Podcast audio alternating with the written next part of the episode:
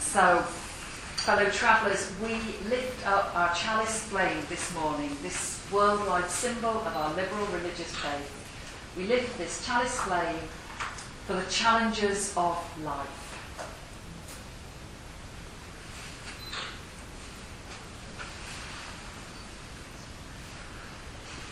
I wonder if there are some words that immediately come to us when we think of challenges of life. Exhaustion. Children.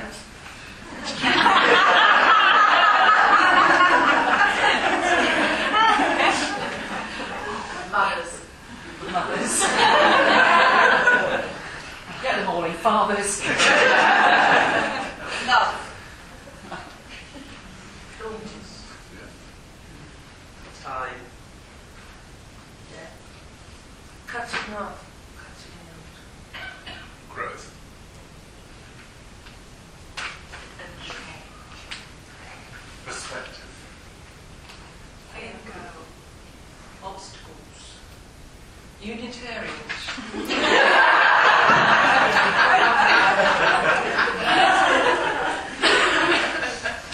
Committees. Deja vu. Perhaps in silence, not sorry.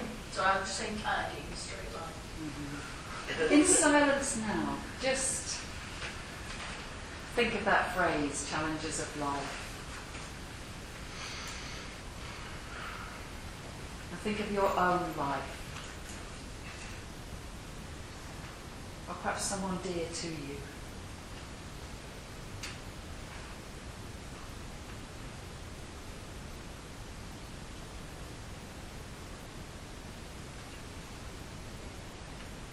My prayer this morning would be as we explore life and its challenges, that we also find bits of wisdom along the way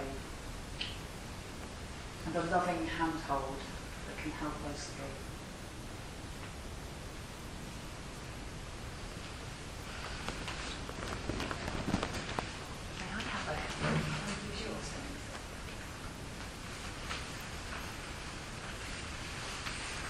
Do you have that thing when certain hymns just really touch a chord? And sometimes I think it's actually because of the chords. I know people who know more about music than I do who say that sometimes it's actually how notes are put together that resonate in a particular way with our emotional selves, even our physical selves perhaps. I know when I first heard today's hymn that we're going to sing, What Wondrous Love, it touched me in that kind of way. And then I was walking and talking with Linda, and she told me something which I know you've told some people already. Like this one. Is it not this one? Oh, no, I, is this is this the same thing? It is. All right. Hear, hear this, because when I heard this, this is about notes. And when I heard this, I thought, oh, that's why it is. That's the way it does.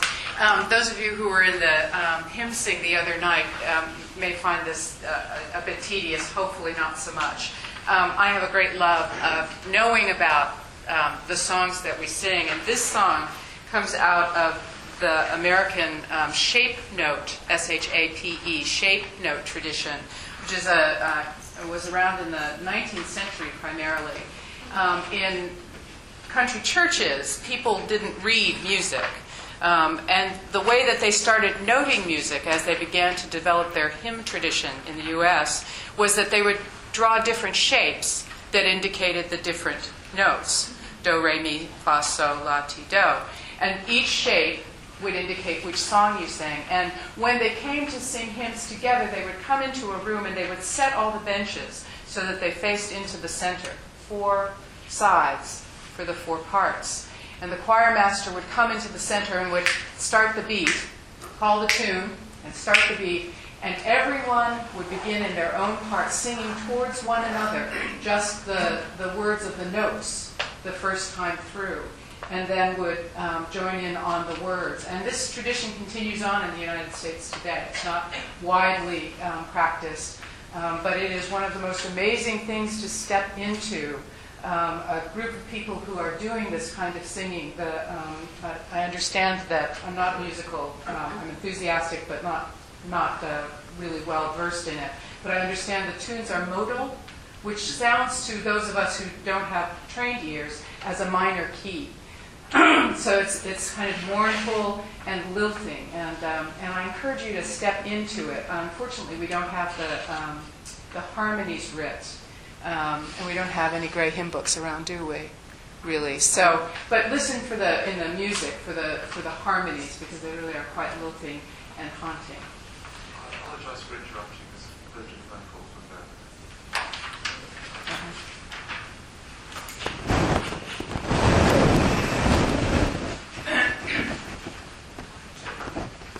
Thanks a lot. And Just, no, let's just sing the words. What wondrous love, number 18.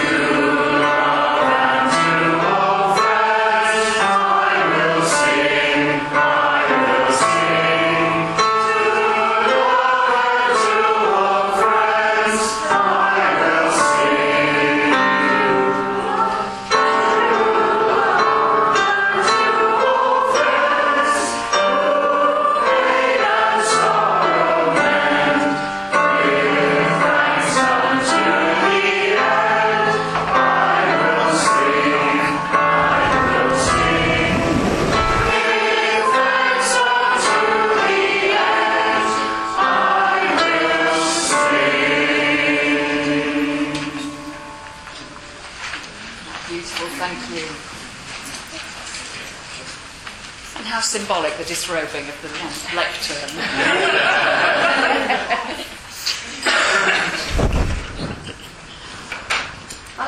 And so we have, well, Linda has two stories today that feed in in different ways into this theme of ours. I want to um, just say that if um, if you want um, copies of the stories written, the stories written now, I'm really happy to provide them to those of you who'd like them. I'm going to put a sign-up sheet. If you have an email address, that would be brilliant. If not, just a, a, a postal address, and I'll send it, send them to you. And I'll also give you um, the reference. They, most of these, I think, perhaps all of them, come from a single site that has just a huge compendium of stories that is um, that I'm, well, I'm, I'm happy to share um, with you. The stories today, the first story today is um, from the Buddhist tradition. And it's a story about two monks who went traveling, kind of like we travel this week. They had a great distance to go, and it was a master and a student who walked along together. And as they walked along, sometimes they would simply go in silence and watch the countryside unfold around them. And sometimes they would take out their beads and fingering them, they would chant as they walked along, deeply rooted into their center as they walked. And on one day, as they went along through an area that was just filled with rice paddies, and as they walked along a very narrow path through the rice paddies, imagine it, if you will, the green fields spreading out as far as the eye could see in either direction, people working patiently in the afternoon sun. And these two monks walking along quietly with one another in companionable silence. As they walked this narrow, narrow track through the rice paddies, they could hear behind them the clatter of a horse and cart coming at a great speed. They moved themselves over towards the side of the road, certain that the driver would slow down at any moment and drive past slowly so that they would not be thrown from the road. But the sound continued the clatter of horses running faster and faster rather than slower. As the cart came right up upon them, they did indeed have to leap off the road and into the water in order to save their lives as the horse raced past. The student leapt back onto the road, ran after the horses, shaking his fist at them. How dare you! How dare you! You nearly killed us! And he turned around, furious, and began walking back to his master, who had climbed quietly out of the ditch that he had found himself in, and was simply standing in the road, his hands out and his heart open. And he was calling after the man, May your life be filled with blessings, and may you know love. And again, may your life be filled with blessings, and may you know love. And the student came back to him, and he was he was still enraged. He said, How can you say that? He nearly killed us. How can you say that? And the master, again, in all compassion and love, turned to the student and said, Had his life been filled with blessings, and had he known love, he would never have been able to run us off the road. May it be that his life is full of blessings, and may he know love.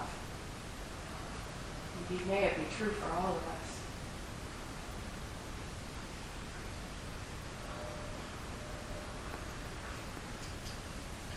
The second story I want to tell is out of the African tradition. It's an Ananse story. Do, does, do folks know Ananse? Yeah. The trickster spider, uh, the one who's always getting into difficult places. Not any of us have that experience, I suspect, but we'll try it anyhow. So, this is back at the very beginnings of the world, when things were still kind of being formed. And Ananse wandering around this new place for the first time, discovered an enormous pot. On the outside of the pot was written the word wisdom. In fact, this was the pot of all the wisdom in the world. Hadn't yet sorted out what to do with all the wisdom in the world, so it was sitting here in this pot.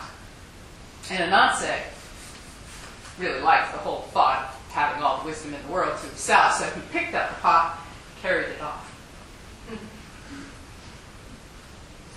He didn't quite know what to do with it once he had it, so he thought probably the best thing was to hide it someplace, someplace where no one else would ever find it. And so he went off into the forest, and off in the forest he found the tallest tree he could, the one that would be most difficult to climb because he didn't want anyone else to get up there. And of course, being a spider with all those legs, he thought he would always be able to get up to it. And so he began to climb this tallest tree. And, and it's difficult to climb a tall tree when you have a pot in your arms, even if you do have six other legs that can help you get up. So he was having quite a difficult time climbing up, just getting up a little ways and then slipping back and up a little ways. And in the midst of this, his son came along and watched his father for a while, climbing the tree. And he'd, he'd call out to him every now and again. He'd say, Father, Father, the branch over here. No, no, over there. Oh, over there. That, that would be the best branch. To, no, no, over there, Dad. Dad? Do you have anyone in your life like this? perhaps, perhaps not. So, Anansi would turn as much as he could turn because he was really having a lot of trouble holding on. He would turn and he would say, Stop! I don't need your advice! And he'd continue to climb. But the son wouldn't listen. Do you have anyone in your life like that? Occasionally, maybe. Perhaps you are the person in your life like that. Anyhow, so he would he would call back to him, "Stop it! Don't want to hear your advice." And he would continue to try. His son, Dad, Dad, over that. Ah. This went on for some time, and Anansi was yelling louder and louder back at his son, and finally, at his wits' end, done with it all, he took the pot, furious, and flung it down at his son. And it shattered. And all the wisdom spread out across the wide world, little bits and fragments here, there, seeded all throughout the world. And that is why today we find wisdom as we go out through the wide world. Little bits here, little bits there.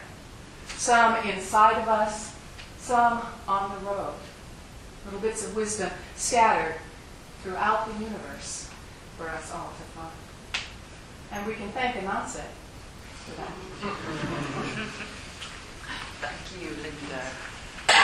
The summer school is run by a panel, and they put so much effort into running this week. No expenses spared. And because of that no expenses spared attitude, we actually have a replica. Well, it's a tiny replica of Anansi's pot of wisdom today. And so, as we're going to practice again our, you're going to be the kind of distributor of those. As we're going to practice our let our little light shine, which I'm pleased to see is really building up this week, uh, young people are going to distribute wisdom to all of you, and you'll be able to take that with you for your journey.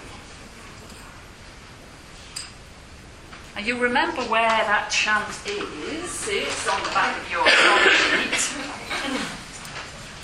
Yesterday we progressed to tapping of feet and clicking of fingers and general swaying of the hips. You have a you have a choice today. You can stand up if you like. You can do more general jiggling around.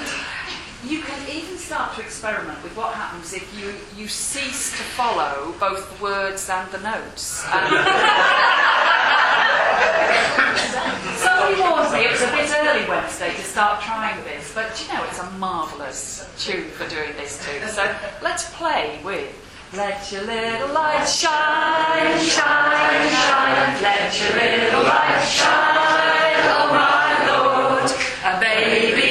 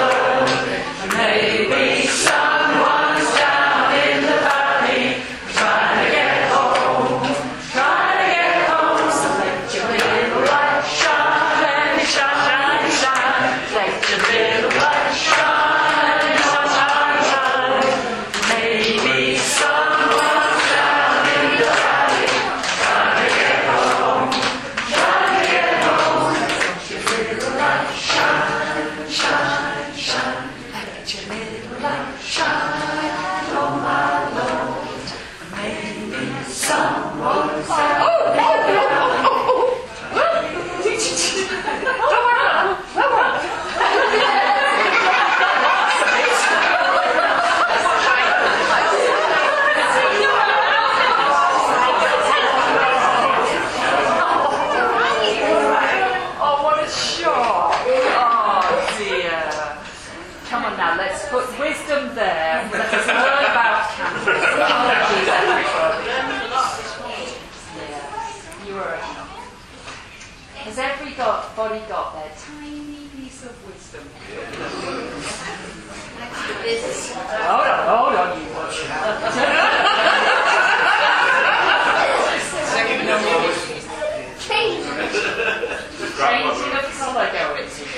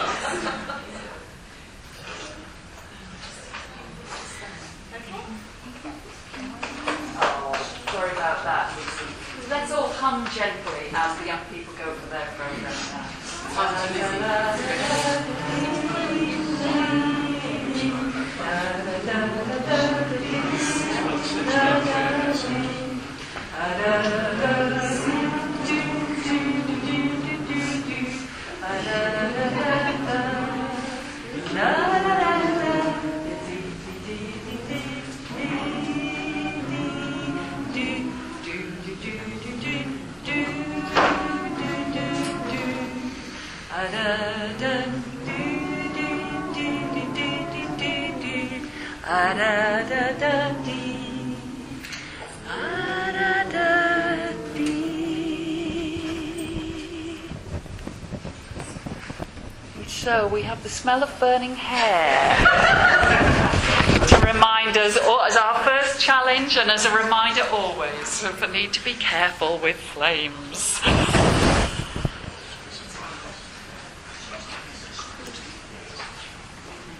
To be a pilgrim, be it as a metaphor or in the realms of reality, is at some point to cross that threshold from the known to the unknown world. Even if one has really, really enjoyed the company of others up until this point, crossing, of thresholds is generally done alone. In classic esoteric texts and systems of mystical training, each threshold that has to be crossed has a guardian that needs to be won over or appeased, or who will test you, the initiate, in some way. Perhaps with a riddle to be solved, a question to be answered. Now, some might say that the guardian is a symbol of our own fears and the limitations of our ego, keeping us from inner exploring, from stepping into the unknown. Another view of the guardian takes a more health and safety perspective. Very useful today that it is better not to stray into unknown territory unless one is sufficiently well equipped for the journey and the trials that lie ahead. The German poet Novalis describes this crossing point when he writes that the seat of the soul is there, where the inner and the outer worlds meet. And indeed, I think it is soul work that we're engaging with on this journey within. Any of us who's ever had a dream and remembered it has some idea of this inner realm with its shifting boundaries and images. Joseph Campbell, in his key work on, on mythology, The Hero with a Thousand Faces, explains that once having traversed the threshold, the hero moves in a dream landscape of curiously fluid, ambiguous forms where he must survive a succession of trials. In this stage of trial and initiation, crossing the threshold, well, that's merely the beginning. In real life, have you ever been lost? Literally, not known your way. As a life experience, being lost can span from an amusing experience in a foreign land to a time of absolute life threatening terror. And to be lost can also describe the fragmentation that Rob referred to yesterday when we sometimes ex- that we sometimes experience when those old labels and identities no longer seem quite to fit us anymore when masks slip and we've no real idea who the face behind the mask now represents. But in a strange world where we cannot read the signs and find ourselves uncertain how best to progress, well, still, I believe there is assistance to be found. A shaman will generally work with allies, when journeying in spiritual realms. And these allies, often in animal form, bring their own wisdom and their unique perspective to the challenges that are to be faced. They are good, those animal allies, at looking for clues, solving those tests and riddles. Indeed, there's a classic shamanic practice when facing a dilemma in the everyday world, and that is to sit quietly in nature and to formulate clearly in your mind the questions for which you seek guidance.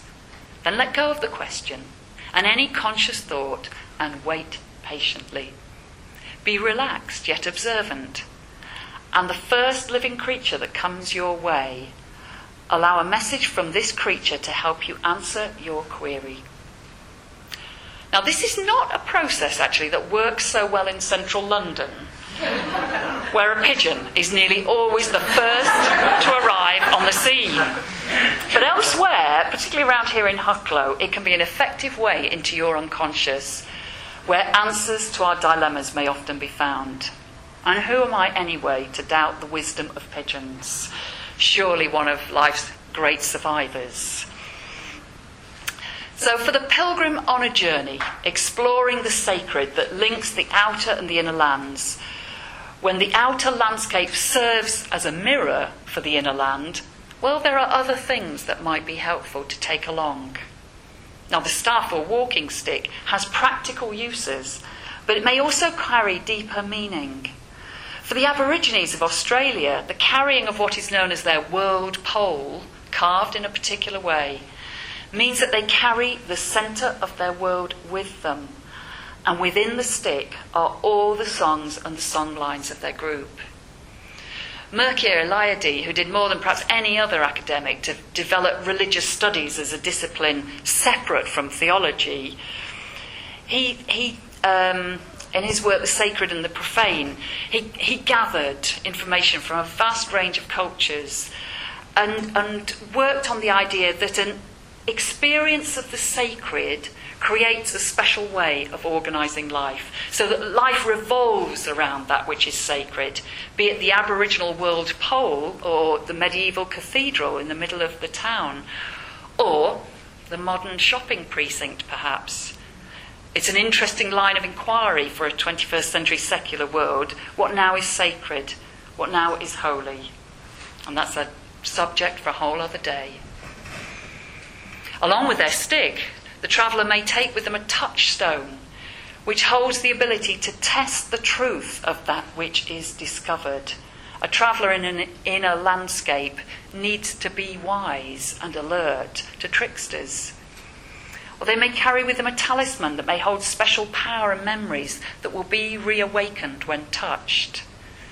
How like that transitional object of modern psychology, the child's ragged eared teddy bear or velveteen rabbit, perhaps, that helps us to make that transition from one phase of life to the next. Perhaps our tiny stones today, the fragments of wisdom, can be a talisman for this morning's journey. Linda spoke earlier in the week of stories, sometimes offering us a way back to ourselves, like Hansel and Gretel's trail of crumbs or Ariadne's thread in the labyrinth beneath her father's castle. Literally, sometimes, I think we need lifelines to hold on to in the journey of life that guide us onwards when otherwise we might stumble or become lost. I wonder what some of the lifelines have been that have helped you in your journeys. And it's at this point that I'm going to invite Vernon to come and speak to us as to today's travel, uh, fellow traveller. And uh, I had to check. Vernon, you are the minister of Dean Row and Hale Chapel in Cheshire. And I really appreciate you being here today. Thank you. Can I just reassure you about the phone call I had first, by the way? Um, it was some panicky bride I am conducting a wedding for on Saturday, sitting at, sitting at a computer to type out the orders of service for her wedding, and she realised she'd forgotten what it was. So immediately got somebody to phone me here to tell her. So uh, that's all it was. I'm making her wait until I'm there. Um, my uh, comments this morning are going to be very different from um, those um, excellent uh, talks you've had in the last couple of days um, for various reasons. Um, one of which I wasn't quite sure what the brief was, and I went to bed last night still not quite sure what I was going to say this morning. But my comments are going to be a lot more personal than the ones you've heard so far, and um, a little bit revelatory. And so this is rather kind of a risky exercise for me, um, but I hope it will uh, have some meaning to you. And to lead into those comment, comments, I must give you some sort of uh, personal background of my own. I, I come from a little mining village, and I'm the youngest of four children, four boys. And when I was about only six months old, my father broke his spine in a coal mining accident, and so was um, very severely disabled. And he died when I was 16. But my parents, my mother and my father, if my father had not been disabled, would never have stayed together. Um, they, they did not get on well at all. And uh, my memories of my childhood is of um, the daily row, which was fierce and savage and violent, not necessarily physically, but uh, verbally violent. And Sunday lunchtimes was always the, uh, the really mega row. Um, so my, my childhood is, is quite a, a disturbed one, but there were two, a couple of aspects to it which is kind of perhaps gives a, a clue to what I became. Uh, one is the fact that um, I, my birthday is the 31st of October. Um, now you think, well, what's so significant about that? Well, from a very young age, my father told me, well, of course, that's Halloween, and if, if you're born on uh, Halloween, it means you're not our child, you were bought, brought by the witches, and so you're a witch. Now, um, imagine as a young child uh, the stereotypical idea that we have of witch is somebody who's wicked. So I was brought up from an early age believing that I was inherently wicked. And the, the other side of that is, um, I, as I mentioned, I'm the youngest of four boys. I have no sisters. And when I was little, my mother used to take me around and introduce me to people, say, well, this is my youngest son. Do you know what I always wanted a girl? So I went around believing that um, I was my mother's uh, big regret. So, you know, kind of, kind of imagine these sort of things, what effect they do have on you when you were, when you were a child. Now, my father died when I was 16. Two years later, my mother remarried and we went and lived on uh, Scarborough by the sea. And um, I did something um, suggests that I wanted to break away from my childhood, and that is, for one thing, I, I used a different name. Um, Vernon's my middle name, and none of my family ever called me Vernon. Uh, they still use my old name. And by doing that, I was going to make it absolutely clear that um, I was now going to be somebody else. And um, my first, you, you're desperately wondering what my first name is. my first name is Dennis, which double N, which is spelled backwards, is Sind. As is Vernon is non-rev.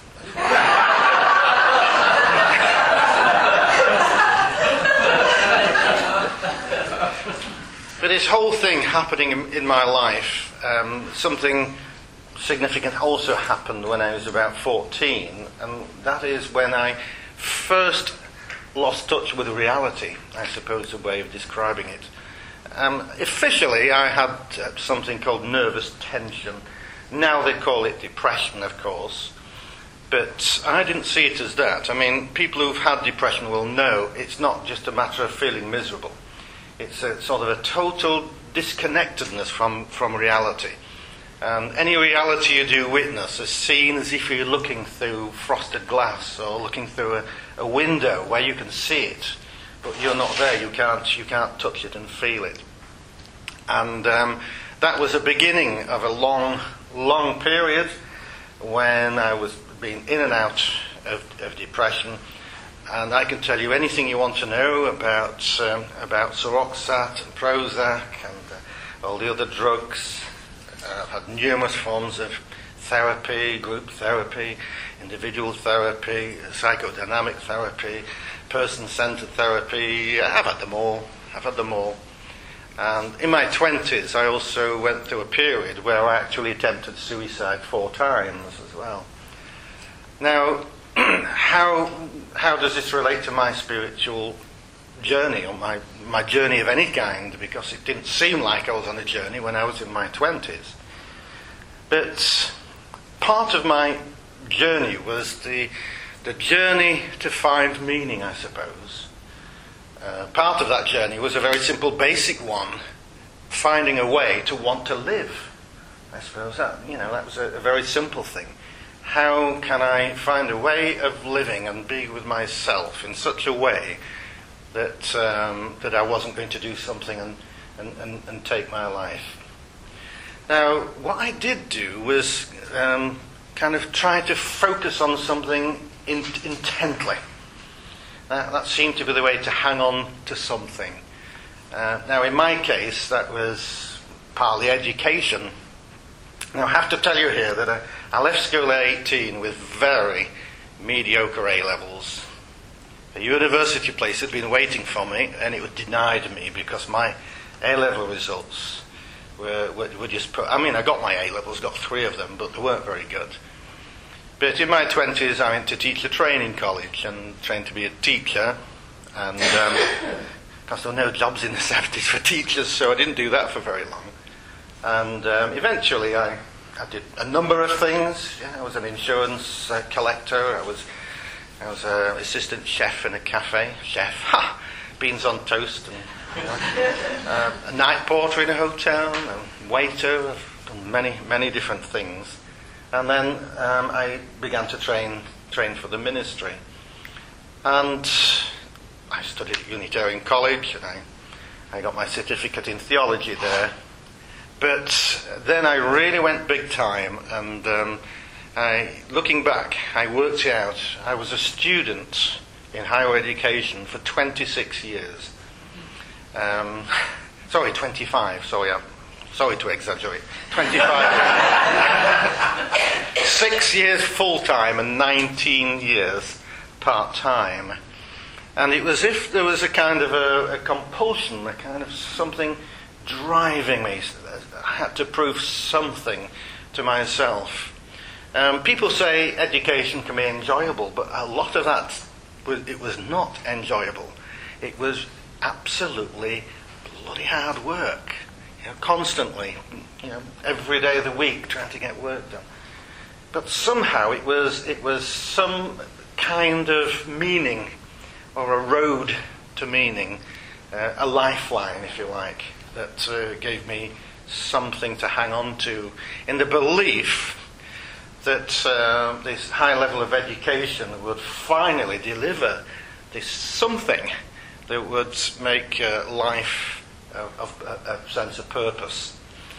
And uh, so I did one degree, and um, hmm, it hasn't happened yet. I don't feel any different. Right, I'll do another one. I didn't do uh, didn't do it either, and sort of go up a level, do a higher degree, and do a higher degree, and keep on doing that until suddenly I would have been this paradise, you know, of this extremely well educated, wise individual that would suddenly be bathed in the bliss of pure knowledge and wisdom. Um, is, is, anybody there yet? Because I, uh, I certainly haven't quite found that. Um, so there's a kind of the compulsive thing in, in later years, I've, I've, I've come to the conclusion that perhaps I will find that sense of, of meaning and purpose. A, by not looking for it. and, and B, simply by finding the most appropriate spiritual practice and, and being, be, just simply being open to what the experience may bring. Now, I've not yet sorted out my discipline for spiritual practice. I'm still working on that. And, uh, and you know, you, you, you, get a kind of a discipline in, and something kind of takes you away from it for a while, and then somehow you've got to get back to it. It's very difficult. Like a holiday comes along, and you know, three of you in a in a hotel room for two weeks or so. It's not easy to kind of continue that practice. But I have begun to feel that perhaps you know, a, the appropriate spiritual practice is where that sense of purpose and, and what, where the lifelines are to be found.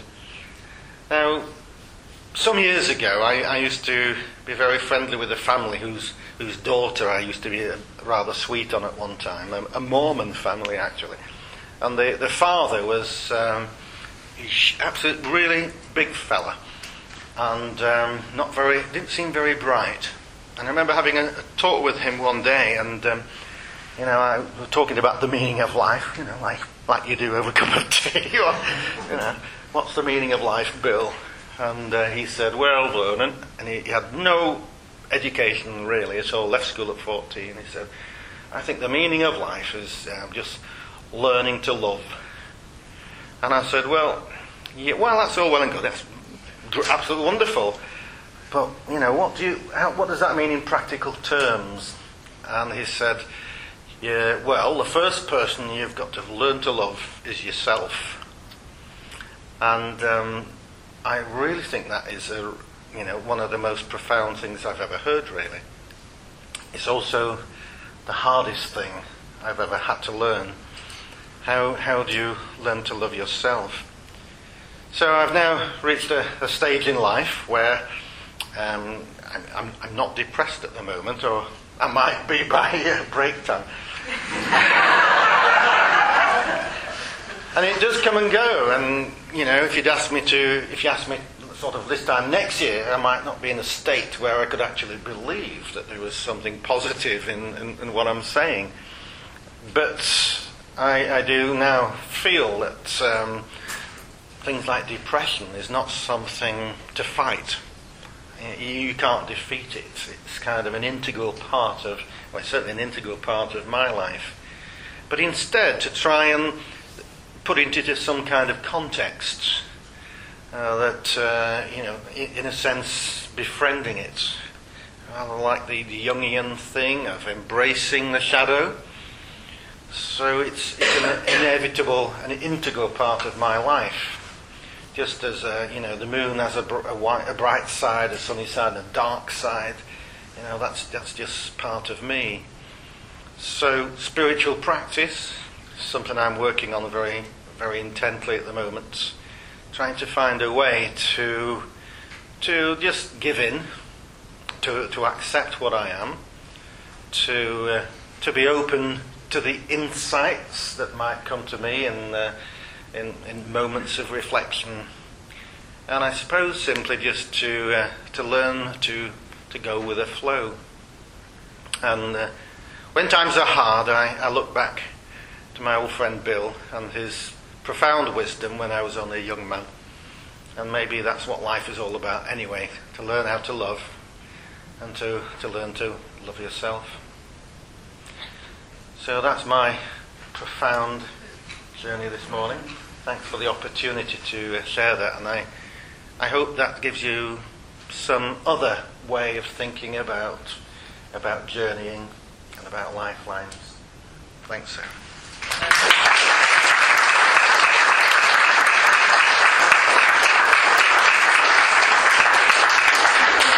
And that really touched me. Thank you very much indeed. Let's just take a moment.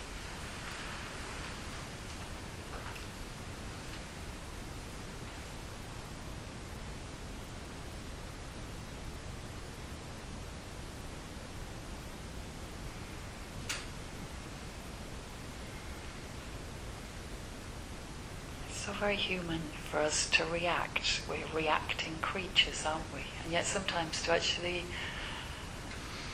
take in somebody's words and accept those first as the gift that they are is a valuable first step. Let's just breathe in.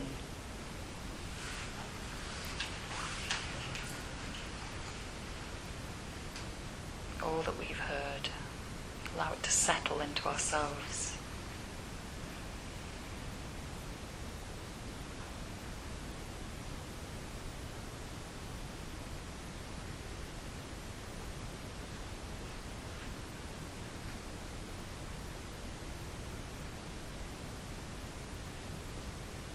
be aware perhaps of how Vernon's words have touched something in us, some, some resonance, perhaps some experience of our own.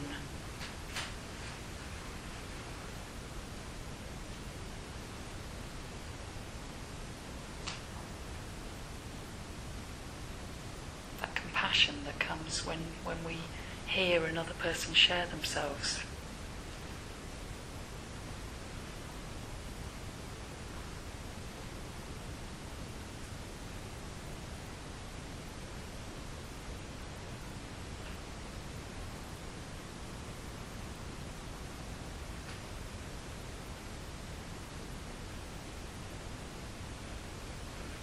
And I invite you now to think of of your own lives and, and some of the challenges that have made you who you are.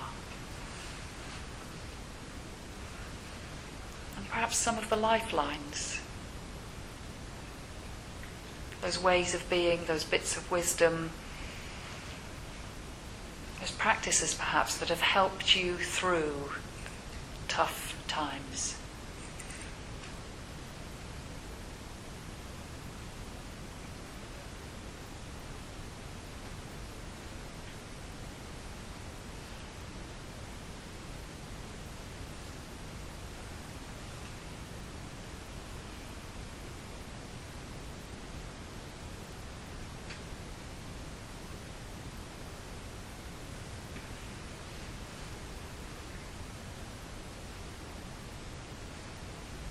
then I, invite you to um, find somebody just to, to share really just five minutes with the merest little glimpse into one another's challenges or lifelines, whatever feels right for you to share. And, and if you would rather sit quietly, um, do feel free to do that as well. Whatever is right for you. Find somebody to talk with, or let's sit quietly and literally just till you know five minutes, just just after five to four minutes to.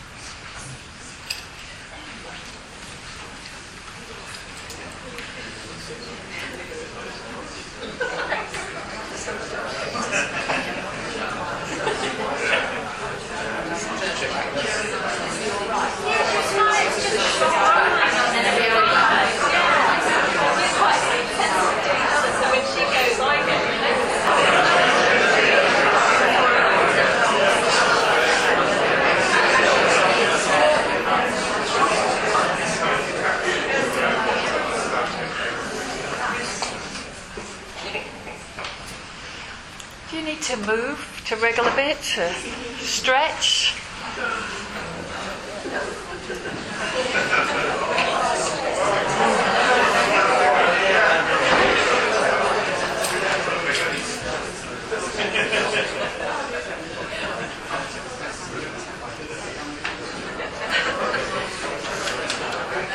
I wonder as you stretch where the stiff bits are, or the painful bits, or the numb bits.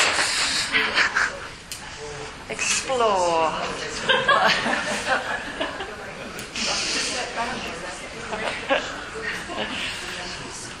okay, this journey had better continue. The tea trolley calls. Yesterday, Rob um, read a quote that stayed with me about the way babies change their worldview so rapidly compared with the paltry few times that an adult will tend to change theirs. I don't actually think this counts as a, a worldview change, but there are things that I have said to other people that, um, and, you know, intending to be um, comforting and helpful, which I won't ever say again, and I hope people won't say to me. I, you'll know them well. You probably love them. The first is the one about that uh, Chinese ideogram for crisis, also containing the, the meaning of opportunity. It's supposed to be cheery and inspiring, isn't it? But, uh, you know, whenever I've been in a real crisis, it's just not what I need to hear. I think it's only afterwards that the opportunity reveals itself to us. The second one is that um, Uh, we're always given the strength to cope with what life sends us. when that, you know, that is patently not true. and the third is that one that goes, well, what doesn't break us makes us stronger. No, no, it doesn't. It may leave us permanently wounded instead, far, far from stronger. I think I, I've come to think that all these sorts of statements reflect the difficulty we human beings have in facing the unbearable, the unsolvable, the utter dark despair that life sometimes holds for us. You know those times when someone reaches the end of their tether, is, is inconsolable, broken, wounded way beyond the possibility of healing. It's a brave person who can sit with disappointment, loss, and bereavement, physical pain, rage, or terror, be it their own or another person's, simply sit and be without trying to solve or soothe or console. To bear witness to the agony of another, or indeed to ourselves, is really hard indeed. Right, okay, that's enough of this morning's rant. I'm turning instead to the world of walking, which is recommended as a spiritual practice by so many spiritual traditions. Solvitur ambulando, wrote Augustine. It is solved by walking. There is something, isn't there, about that gentle rhythm of walking that can be very steadying, I think, for us human beings.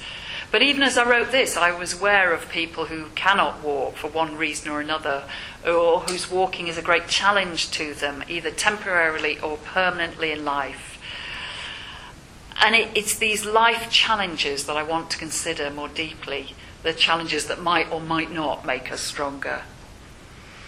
In a room of people like this, I wonder if we were each in turn to list the challenges we faced or are currently facing in life, and the rest of us listened, I wonder how long it would take to tell all those stories. And for me, that's one of the most poignant aspects of being part of a community, carrying in my heart the knowledge of the suffering of others aware that I probably don't even know the half of it. And yes, there are people in any community whose life paths are easier, and thank goodness for that. they may be around to help the rest of us when we're stumbling. In my own life, I faced a major challenge in my mid 20s when I became seriously ill with rheumatoid arthritis and was told I would end up in a wheelchair. I remember the day vividly when I realised that something was wrong. I was walking to the bus stop in North London on my way to work. Every single step was hurting my really inflamed feet. And I know this is an experience that a number of people here have also had. And it, I remember all the thoughts of that walk that day. I guess now, looking back, it was the turning point. I was in a job that I thought I would love, and I hated it. I was in a relationship that had started out really well, and I was at that point of thinking, this isn't right. And we just bought a flat together, and every morning when I woke up in it, I thought, I don't like it. For some strange reason, you couldn't open the windows, and it was on the first floor, and I was somebody who liked being out of doors.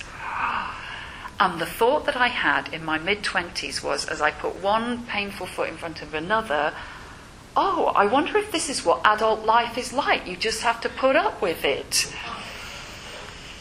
And I got ill enough, the crisis got strong enough to stop me in my tracks within a few months, literally, of that thought process. I'd actually ended the relationship, sold the flat, and left the job, and had set off on a whole other path, which took me to the world of how food can change our physical well being, the importance at times of finding some therapeutic route for, for inner exploration. I explored the world of healing. And I started to think, well, who am I and what do I really want to do in life? What work is right for me? What is my path? And actually, the key learning out of all of that for me that shaped my life ever since was that I needed to inhabit my body fully, to bring my awareness, uh, my centre of gravity, if you like, out of my head and down to being in, in, is it incorporated? I mean, you know what I mean, just downwards. I finally understood what concepts such as being centered and grounded actually mean. I learned to pay attention to symptoms as my body's messages to myself. And I learned that breathing is really the key to aliveness. Wilhelm Reich's orgasmic cycle that so excited some of us yesterday.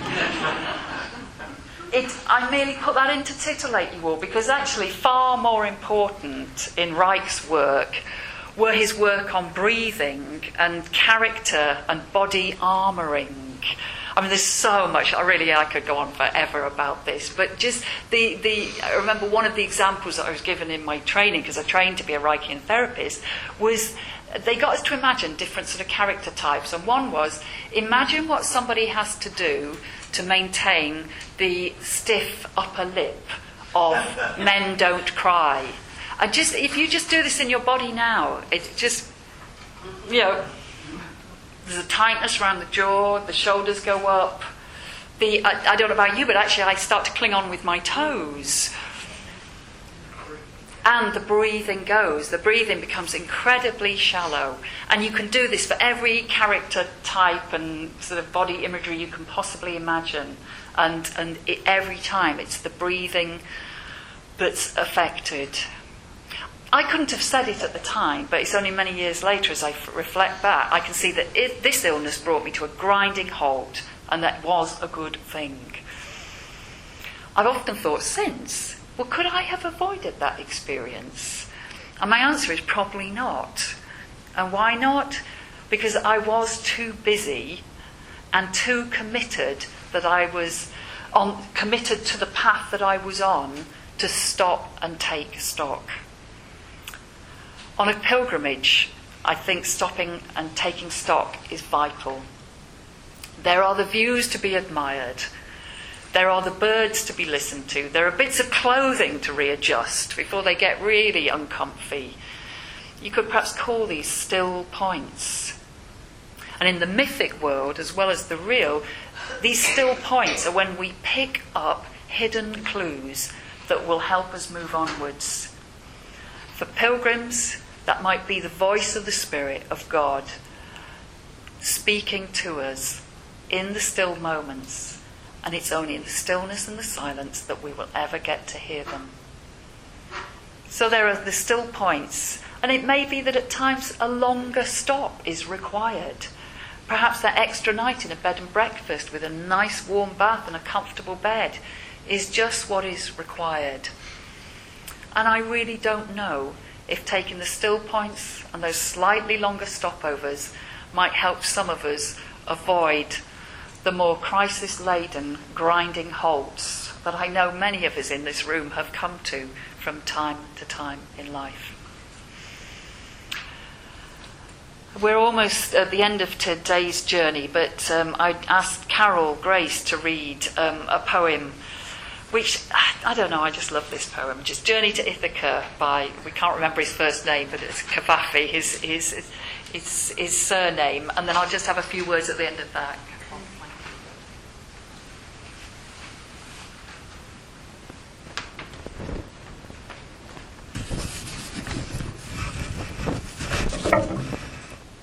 Know, I know this is a, a Unitarian meeting, but I have a confession to make. um, we were Sarah and I were talking about Ithaca, and and Sarah said, "Well, could you could you read that?" I said, "Yes, of course." Um, and then this morning I realized I didn't know who it was by. And I had a really sort of um, a quandary because what I'm part of what I'm doing um, this week is trying is a transition um, between something which has given me has given me an, a, an enormous amount of, of, of, huge amount of pleasure and that sort of thing, but most of all a sense of identity and a sense of worth. And I'm trying, and that has been partly the role of, of being an academic. And of course, you know, as an academic, I had to be able to cite who, who read this. So I actually don't have a clue about what the first name of uh, is. and that's one of my monsters as well. And this um, also talks about the monsters the Laestrygonians and the Cyclops and Poseidon. And it says, don't fear them because you carry them within yourself. And I carry these within myself. I'm not sure that if I, you know, giving up uh, this role that I have, you know, that I'm not going to disappear completely. Um, and certainly lose any sense of worth that I have. The other thing it's about is expectations. Um, you know, what do we expect when we get there? And I think that's really important as well. But the the poem speaks for itself. So this is Ithaca. When you set out for Ithaca, ask that your way be long, full of adventure, full of instruction. The Laestrygonians and the Cyclops, angry Poseidon, do not fear them.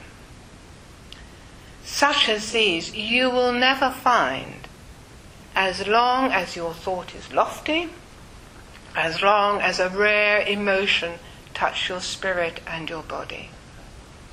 The Laestrygonians and the Cyclops angry Poseidon, you will not meet them unless you carry them in your soul, unless your soul raise them up before you.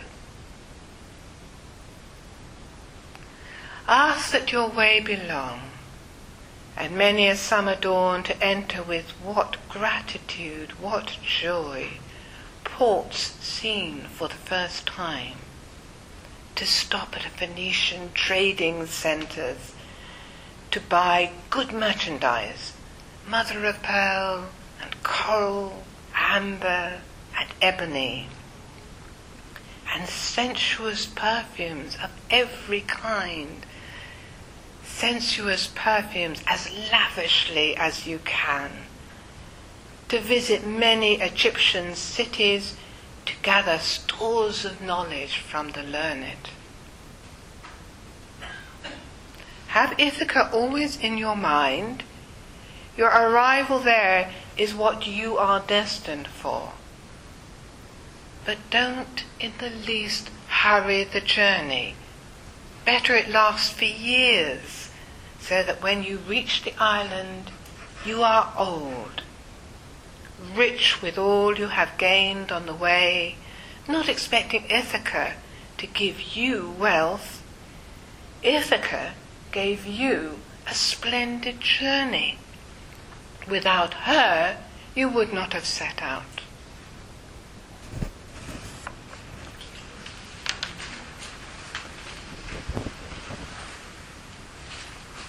So, advice for the long journey. Breathe. Share your stories if and when you can. Remember that even in the wastelands, in that mythic terrain, we're not really alone. And there possibly is no happy ending. This is it. Thank you.